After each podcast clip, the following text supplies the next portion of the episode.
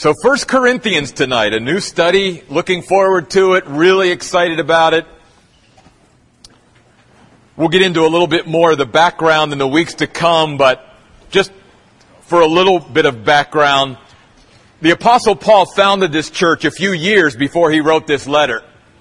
But in only a few years, the church at Corinth had lost its focus, if you will.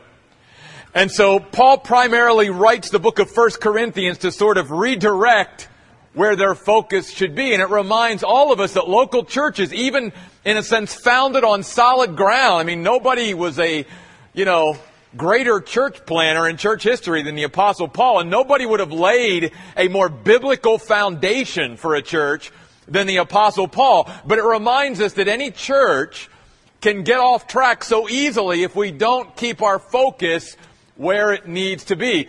And so, more than any other uh, New Testament letter that the Apostle Paul wrote, the book of 1 Corinthians deals more with the nature of the church than any other book. And so that's why, obviously, as a pastor of a local church, I'm excited to share uh, the truths that, that God has laid on my heart with you over the next uh, weeks, really months, that we're going to be in the book of 1 Corinthians on Tuesday night. So as we look at this, let's look at this again from the perspective of being part of a church. And we've even talked about this through our study of Galatians on Sunday morning. What does it really mean to be part of a local church? And a lot of even Christians today have never been taught what it means to really be part of a local church. And there are many Christians who believe it's not important to be part of a local church and to find a local church where they can be all in and really connect and be interconnected with their brothers and sisters in Christ. In fact, let me give you an illustration that really is something I've remembered for years. Many of you, especially because we border the state of California, are, are familiar with the sequoia trees, the, the majestic, strong trees out there in, in California. But many people do not know that though they are very big and majestic trees, they have a very shallow root system. And the only way that they can really exist in their strength is to allow their roots as sequoia trees to interconnect with each other. And it's only through the interconnection of their root systems with each other can they really be as strong as they appear to be. And I think there's a great principle in there for us. When God called us to be part of a local church, Obviously, we are connected to Christ, but He also wants us to be connected to each other and to encourage each other, to, to st- be strengthened from each other. At the Old Testament book of Proverbs, iron sharpening iron. Walking with the wise, we become wise. And so it really is uh, the way God designed it. So with that said, we read from Paul, called to be an apostle of Christ Jesus by the will of God, and Sosthenes, our brother. Paul was writing this letter to the Corinthians from the city of Ephesus. And he writes this to the church. He says, to the church of God that is in Corinth, to those who are sanctified in Christ Jesus, called to be saints, with all those in every place who call on the name of our Lord Jesus Christ, their Lord and ours, grace and peace to you from God our Father and the Lord Jesus Christ. I don't want to spend too much time on the introduction or we'll never get through the rest of the chapter. But I do want to point out a couple of things about the church here in the first couple of verses. First of all, the, the, the word church is rich, pregnant with meaning. It is the Greek word ekklesia, and it means two primary things. It means, first of all, that God calls us to a particular church. There's a lot of Christians that don't even know or believe that today. You mean God will call me to a particular local church? Yeah. But see, because many Christians are never taught to live by the Spirit or be led by the Spirit, the idea that the Spirit of God will lead me to be part of a particular church is something that, like I said, they've either never heard or they're foreign to. And yet that is what's implied by the word ecclesia. We are a called out assembly. God calls us out to be part of a church. And God is calling out people here in this area to be part of the oasis. Now He's not calling everybody. He doesn't want everybody, but He has certain families, certain individuals, certain people in mind that He is calling out to be part of this local church, just as He did the church at Corinth. And so we are a called out people. And hopefully that's one of the reasons why you can be all in at the Oasis or whatever church you go to, if this is not your home church. Because you believe you have been called by God to that church. Which can I also say that that also means that if you leave a church, you feel called out of that church as well. We'll get into that a little bit later. So we are a called people. The other meaning of the word ecclesia is that we consistently gather together in Christ's name. As the writer of Hebrews says, we should never forsake the assembling of ourselves together as the manner of some is. And there's the idea that when God calls us out from our private homes into a public place that we meet consistently together. So there's the idea of being called to a particular local church and of being consistent in our attendance and faithfulness to that local church. Can I also say that's a foreign concept in a lot of circles today in Christianity? Consistency to a church. You see, because we're not taught that. That's why many churches have more spectators than they do participants. And yet, that's not God's design for the church. Notice also, we are to be sanctified in Christ Jesus. And, and the word sanctified just means to be continually purified in order to be rendered more useful in God's hands. Uh, don't have time to turn there tonight, but if you want to read more about that, uh, write down 2 Timothy chapter 2 verse 20 and following. It's where Paul tells Timothy that, that in, in a great house there are many vessels some honorable, some not. And God wants us to be fit for His use. Useful vessels. And the way we are more useful in God's hands is when we allow God to sanctify us, to continually purify us and cleanse us. God won't use dirty vessels. When God wants to make an impact in His kingdom, He looks for the right kind of vessel to use. And the church should be made up of people who are continually being cleansed and purified. We're not perfect. But when we even do sin, we should confess our sins so that He is faithful and just to forgive us of our sins and cleanse us from all unrighteousness. The Word of God is a way we cleanse ourselves. And then notice the word saints, called to be saints. The word saint just means to be distinctive in every way that we should live a distinctive lifestyle, that we should be different from the world around us, from those who do not know Christ. There should be, again, a, a, a difference in the way we live, in the way we talk, in the way we do life. This is what the word saint means. With all those who in every place call on the name of our Lord Jesus Christ. We should be a praying church. A praying church. We should be made up of people who are called by God to be here, who gather consistently, who are continually being purified in order to be rendered more useful, who are distinctive in every way, and who are calling on the name of our Lord consistently, praying. And then Paul says this an amazing thought. Even though this church by this time was racked with problems, you would think Paul would be pretty down personally. He founded this church, started it off on the right foot, and man, it has taken a nosedive. But before Paul, in a sense, does get to the critical part of his letter in the chapters to come, he is thankful. Verse 4.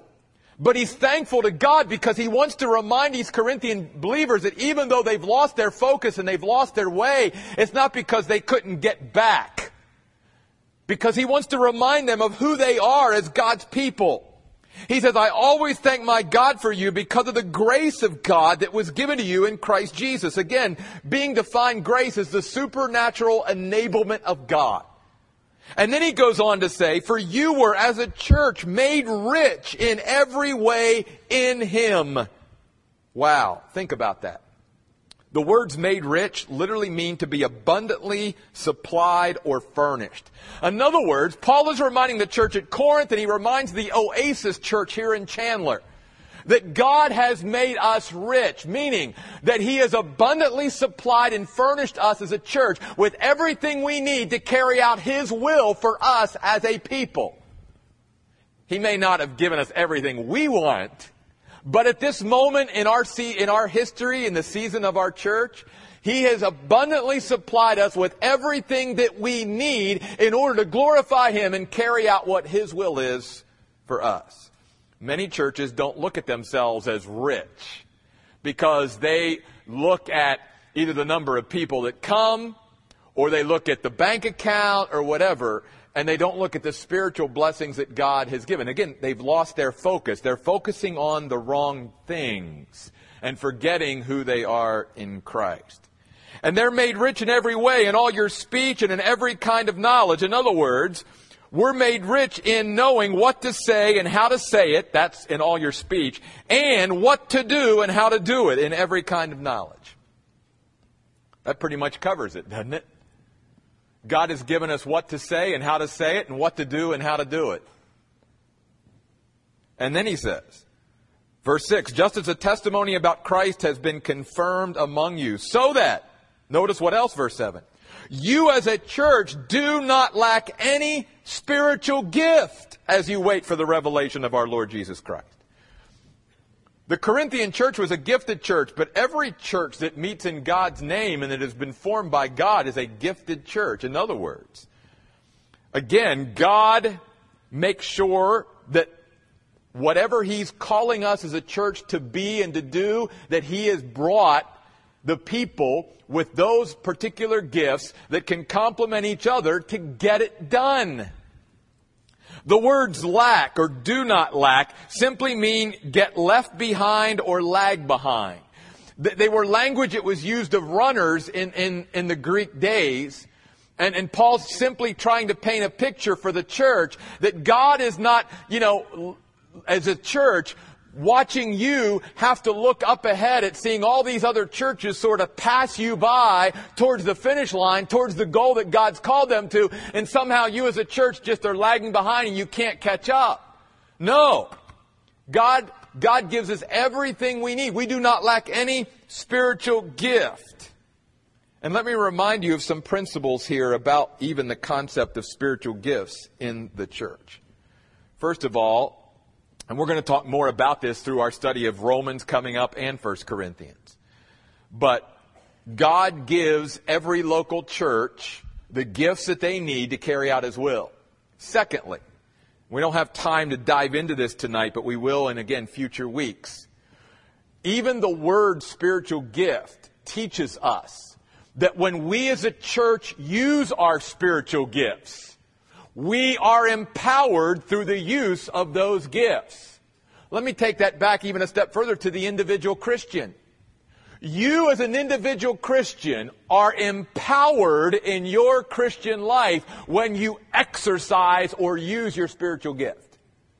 If you don't know what your spiritual gift is or you're not using it, then you're lacking some of the power that God wants you to experience in your life because as you as an individual are empowered through that gift, because the word spiritual gift, the Greek word charismata that's used here, it means an extraordinary power that God gives to us in order to serve each other.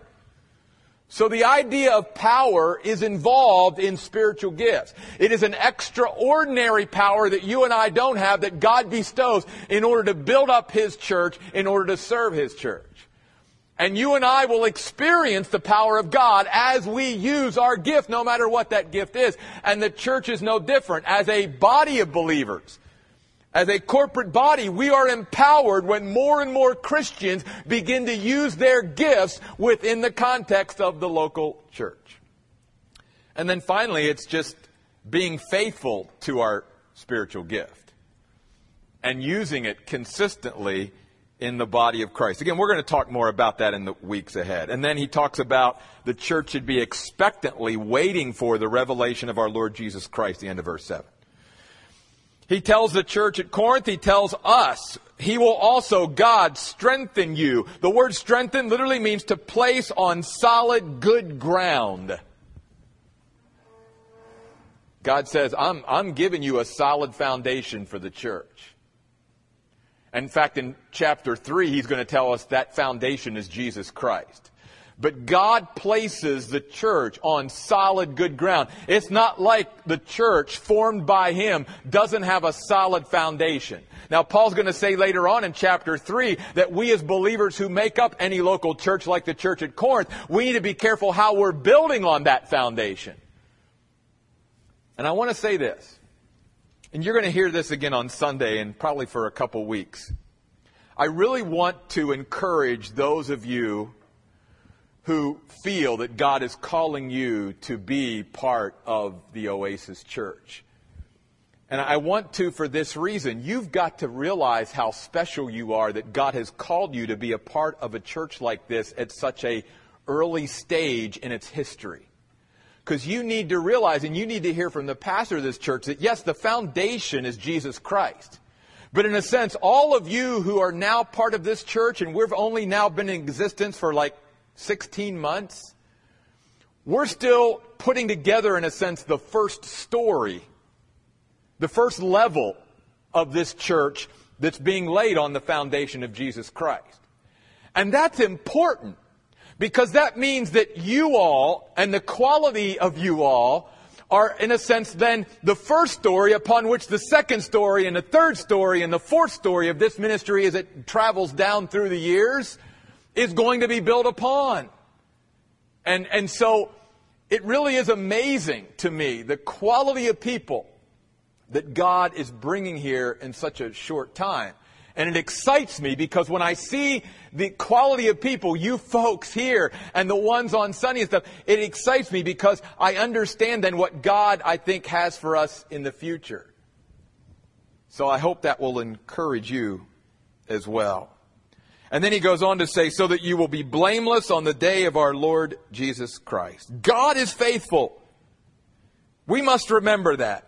God is faithful. He will be faithful to the oasis as he was faithful to the church at Corinth, by whom you were called into fellowship with his son, Jesus Christ our Lord. I love this word fellowship. It literally means living hand in hand.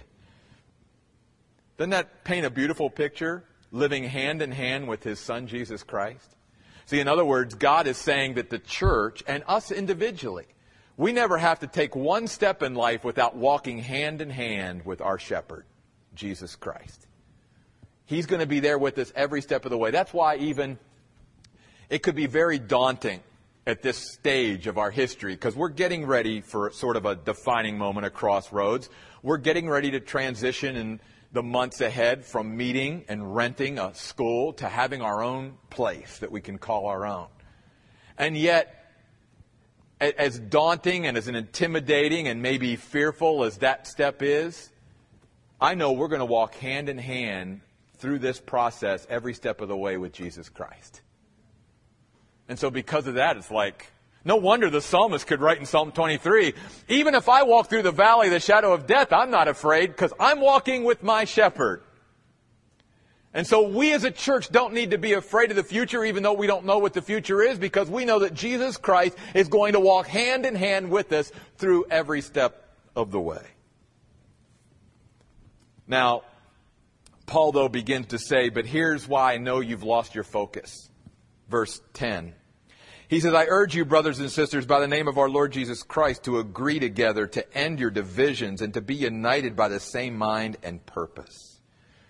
They, they, there was so much strife and division and dissension. And here's why. Because they got their eyes off of Jesus Christ and what Jesus Christ called them to be and to do as a local church. And they got their eyes on their own circumstances. They got their eyes on each other. They got their eyes on personalities within the church. And they lost their focus. And that's why Paul's writing 1 Corinthians. He wants to redirect their focus. Ten times in the first 10 verses of this letter, Jesus Christ is mentioned. Do you think Paul's trying to get them to see something? Ten times in just ten verses, Jesus Christ is mentioned. He's trying to say, guys, you've lost your focus, and I can tell you why, because you're starting to fight with each other. Now, I want to point out something very important. The words agree together in my translation literally mean to say the same thing. Now, this is very important. Don't miss this. That doesn't mean that Paul or God is teaching that when Christians become part of a local church, they always need to agree on everything. Because we're going to find out in the Bible, no Christians agree on a lot of minor issues from God's perspective. But what he is saying to the church, and we're going to get into this more, is that the church should be able to agree on the major things. And when we disagree with each other, we should not speak it out loud. We should deal with our differences biblically and privately. And yet, any of us who've been part of a local church, we know, all of us, and we've been guilty of it. That we've either heard other Christians in local churches or we've done it ourselves. When we didn't like something, we talked about it with all the other Christians that we knew in that local church. And Paul's saying when churches do that and they're speaking out their differences to each other, it's going to eventually cause division within that local church. He said a church, a local church needs to form a divided front. Yes, there's going to be differences, but there's a biblical Christ-like way to handle it. And the way to handle your differences when you don't agree with something is to handle it privately, not publicly. And then to learn to major on the majors instead of majoring on the minor issues, which is what the church in Corinth got caught up in. That's why he says, verse 11, members of Chloe's household have made it clear to me, my brothers and sisters, that there are quarrels among you. I mean this, that each of you saying, I'm with Paul, or I'm with Apollos, or I'm with Cephas, or the super spiritual people are saying, we're with Christ. And Paul says, is Christ divided, verse 13? The word divided in the Greek literally means cut into pieces. He wants to paint a very vivid picture because he, he's already taught in other epistles and he's taught the Corinthians before, we are all part of Christ's body. We are to be unified as brothers and sisters in Christ. And yet when we don't handle things biblically, it's like we chop Christ up into pieces. And he said, isn't that ludicrous? And he's trying to get them to see, yeah, that, that's pretty ludicrous. To think that Christ is not whole, that somehow he's chopped up into, cut up into little pieces. And he says, so when a church, a local church, doesn't handle things well and loses their focus, this is going to be the result. That's why he goes on to say, was I crucified for you? Or were you first baptized in the name of Paul? I thank God that I did not baptize any of you except Crispus and Gaius so that no one can say that you were baptized in my name. I also baptized the household of Stephanas. Otherwise, I do not remember whether I baptized anyone else. And Paul's not minimizing baptism. It's an important step. But he's maximizing the importance of preaching the gospel. Verse 17. For Christ did not send me to baptize, but to preach the gospel. And not with clever speech that the Greeks would get so caught up in. You know, people who could really be, you know, great orators and, and, uh, eloquent in their, in their human way of speaking. No, Paul said, then the cross of Christ would become useless.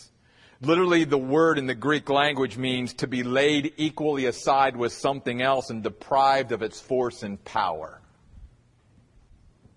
And again, Paul wants to get them back to where their focus should be. Jesus Christ, the cross of Christ, the life of Christ, what Christ has done, what he is doing. It should all be about Christ. And yet, personalities, they've gotten, they're looking at each other, they're dividing up. I've seen it happen over the years in churches and families and everything else. You have a disagreement, and all of a sudden that person, in order to be validated or vindicated, goes to people who are close to them and tries to get them into their camp. And then pretty soon, instead of just two people involved in a disagreement, you've got two camps involved in a disagreement. And then pretty soon you've got church splits and you've got everything because something wasn't handled biblically. It goes back to why Paul is going to have to say the things, the hard things that he needs to say to the Corinthians, because they've not grown up since the church was founded. And they're acting very immature and very childish. And when a church stays filled with childish, immature, even Christians, trouble is coming. That's why God is calling all of us to maturity, because when we grow up, we lay aside the childish things. And we learn to major on the major things. And we learn to keep our focus on Christ and on the cross of Christ rather than start looking at each other. And, and when we do have disagreements, we learn how to handle them biblically and Christ-like rather than the way the Corinthians were handling. Them. And then he goes on in verse 18 to say, the message about the cross is foolishness to those who are perishing, but to us who are being saved, delivered, restored, it is the power of God. And he goes on to talk about how God in his wisdom just totally turns around the way the world looks at things. You know, the world looks at even Christ on a cross as, as weakness. And yet, we look at it as, no, that's power. And, and the, the world would look at Christ on the cross and say, there's defeat. And we would look at that and say, no, there's victory. And, and the world would look at the cross and say, that's foolishness to allow yourself to be crucified if you're God. And we would look at that and say, no, that's the wisdom of God in that moment. And so he's saying, get your focus back to where it needs to be. In other words, through verse really 25, he's saying you are beginning, if not already, to adopt a worldly way of looking at things rather than a spiritual biblical way of looking at things. And this is why there's so many problems. Notice in verse 24, he reminds them, to those who are called both Jews and Greeks, Christ is the power of God and the wisdom of God. For the foolishness of God is wiser than human wisdom and the perceived weakness of God is stronger than human strength. He even uses them and he uses us and any other local church down through history as an example of this. He says in verse 26, think about the circumstances of your own call, brothers and sisters. The word think means to take a closer look, to examine carefully something. He said, not many of you were wise by human standards. The word wise here means considered experts. He doesn't say not any, he says not many. In other words, even at the Church of the Oasis, there are probably not many of us who make up the Church of the Oasis that from a world's perspective, we would be called as an expert witness about something. He then goes on to say this. Also, not many of you were powerful. The word powerful there means wealthy and influential. Now, some Maybe at the Oasis, like some in the church in Corinth, they did, from a worldly perspective, have wealth and influence, but most did not.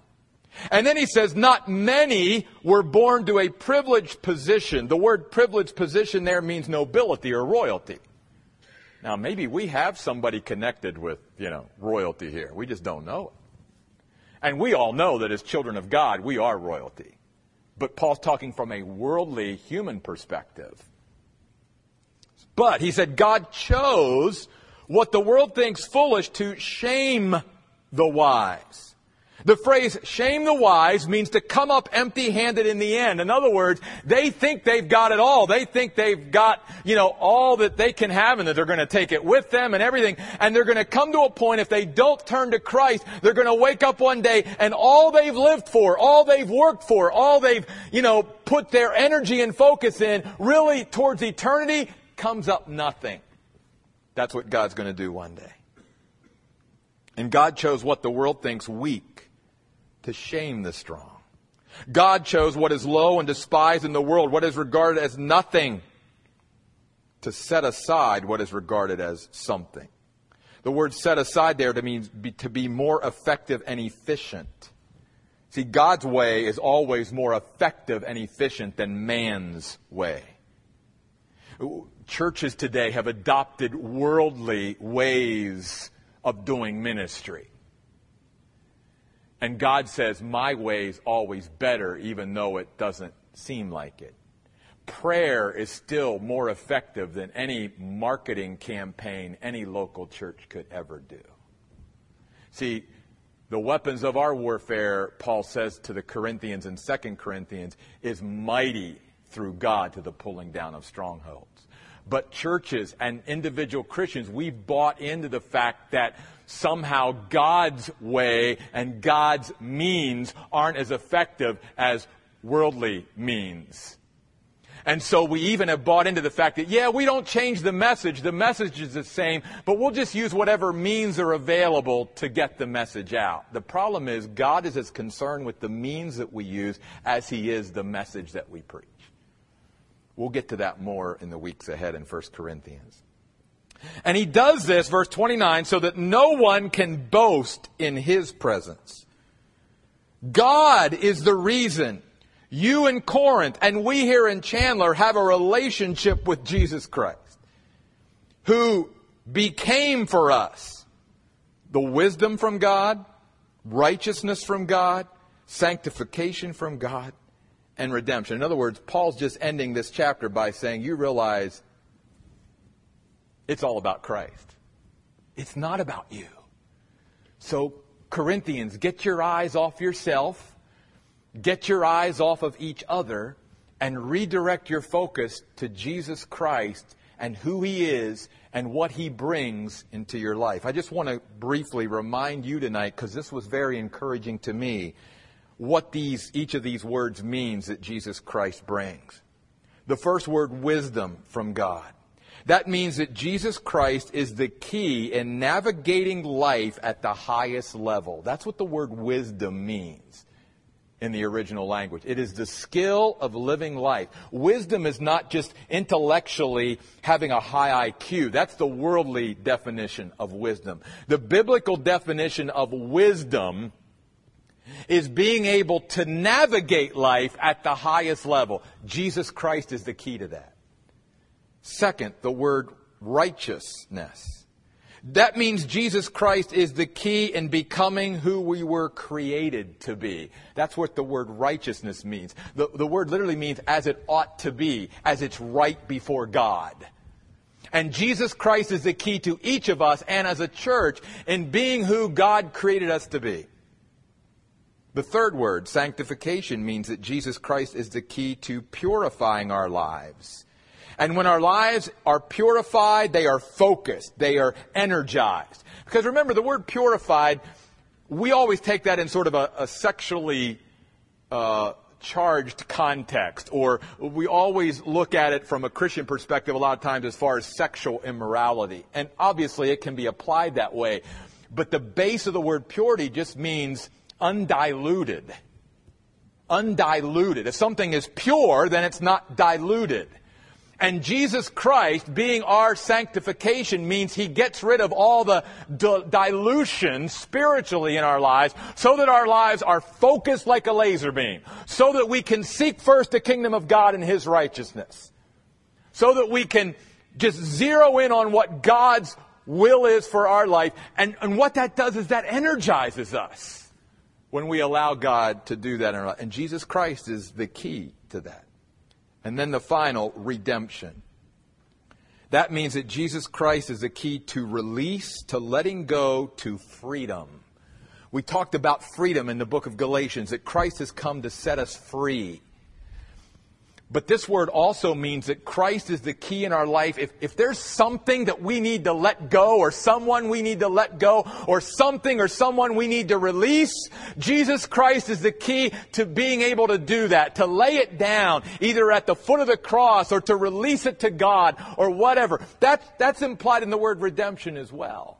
To experience the real freedom that God wants us to have, which is why forgiveness is part of freedom because when you and I truly forgive, we're releasing what that person has done to us and that person into God's hands and we're able to forgive. Knowing that God will deal with them, but we release them to God. We let them go to God. We don't try to deal with it ourselves.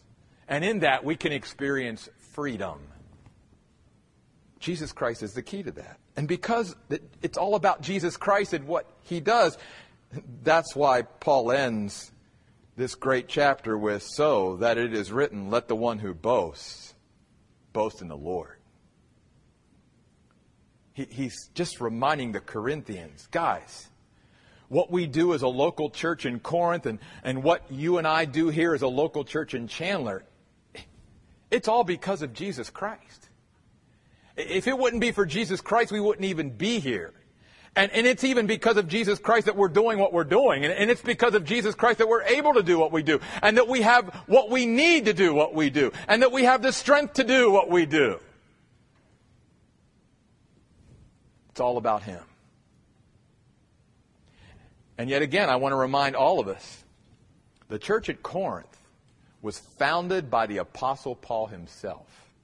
He laid a solid biblical foundation. But only in a few years after Paul left, the church began to lose its focus. It just reminds us how, as local churches, how we can lose our focus so easily if we don't stay in the Word of God and keep focused on what God wants us to focus on. And learn through our spiritual growth to major on the majors instead of the minor things. And when we do disagree, to do it biblically and privately rather than to speak out our disagreements in public. I mean, not only just around other Christians, but think about what that does when Christians go out into the world and speak about their disagreements with other Christians to people who don't even know Christ. What kind of testimony then? How attractive is the local church and Christ to that person who doesn't even know Christ when we go out in the world and begin to talk negatively? Paul says we've lost our focus.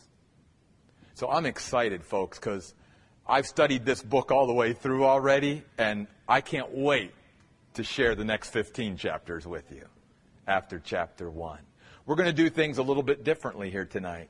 Usually at this point I close in prayer and we're dismissed. But because I just felt that after studying 1 Corinthians chapter 1, God was just saying to me, Jeff, it's all about Jesus. And you've just got to keep your focus that it's all about Jesus.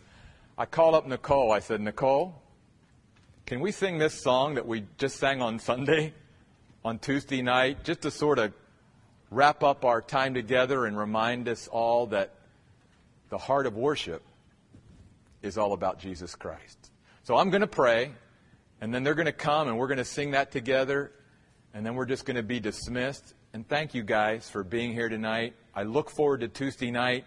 I look forward to Sunday. I look forward to what God is doing. I'm excited about what God is already doing. And I want you to know that you are somebody special, not only in my eyes, but in God's eyes, because you all informing the oasis at this point in its history, you're part of that first story, that first level that's being built on the foundation that God has already laid.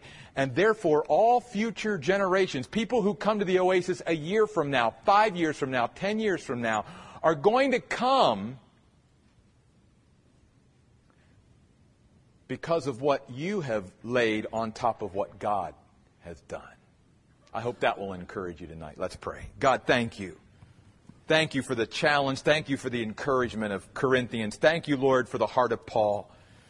And God, I just pray tonight that right here tonight, individually and corporately, as your people, that we would just keep making it all about you.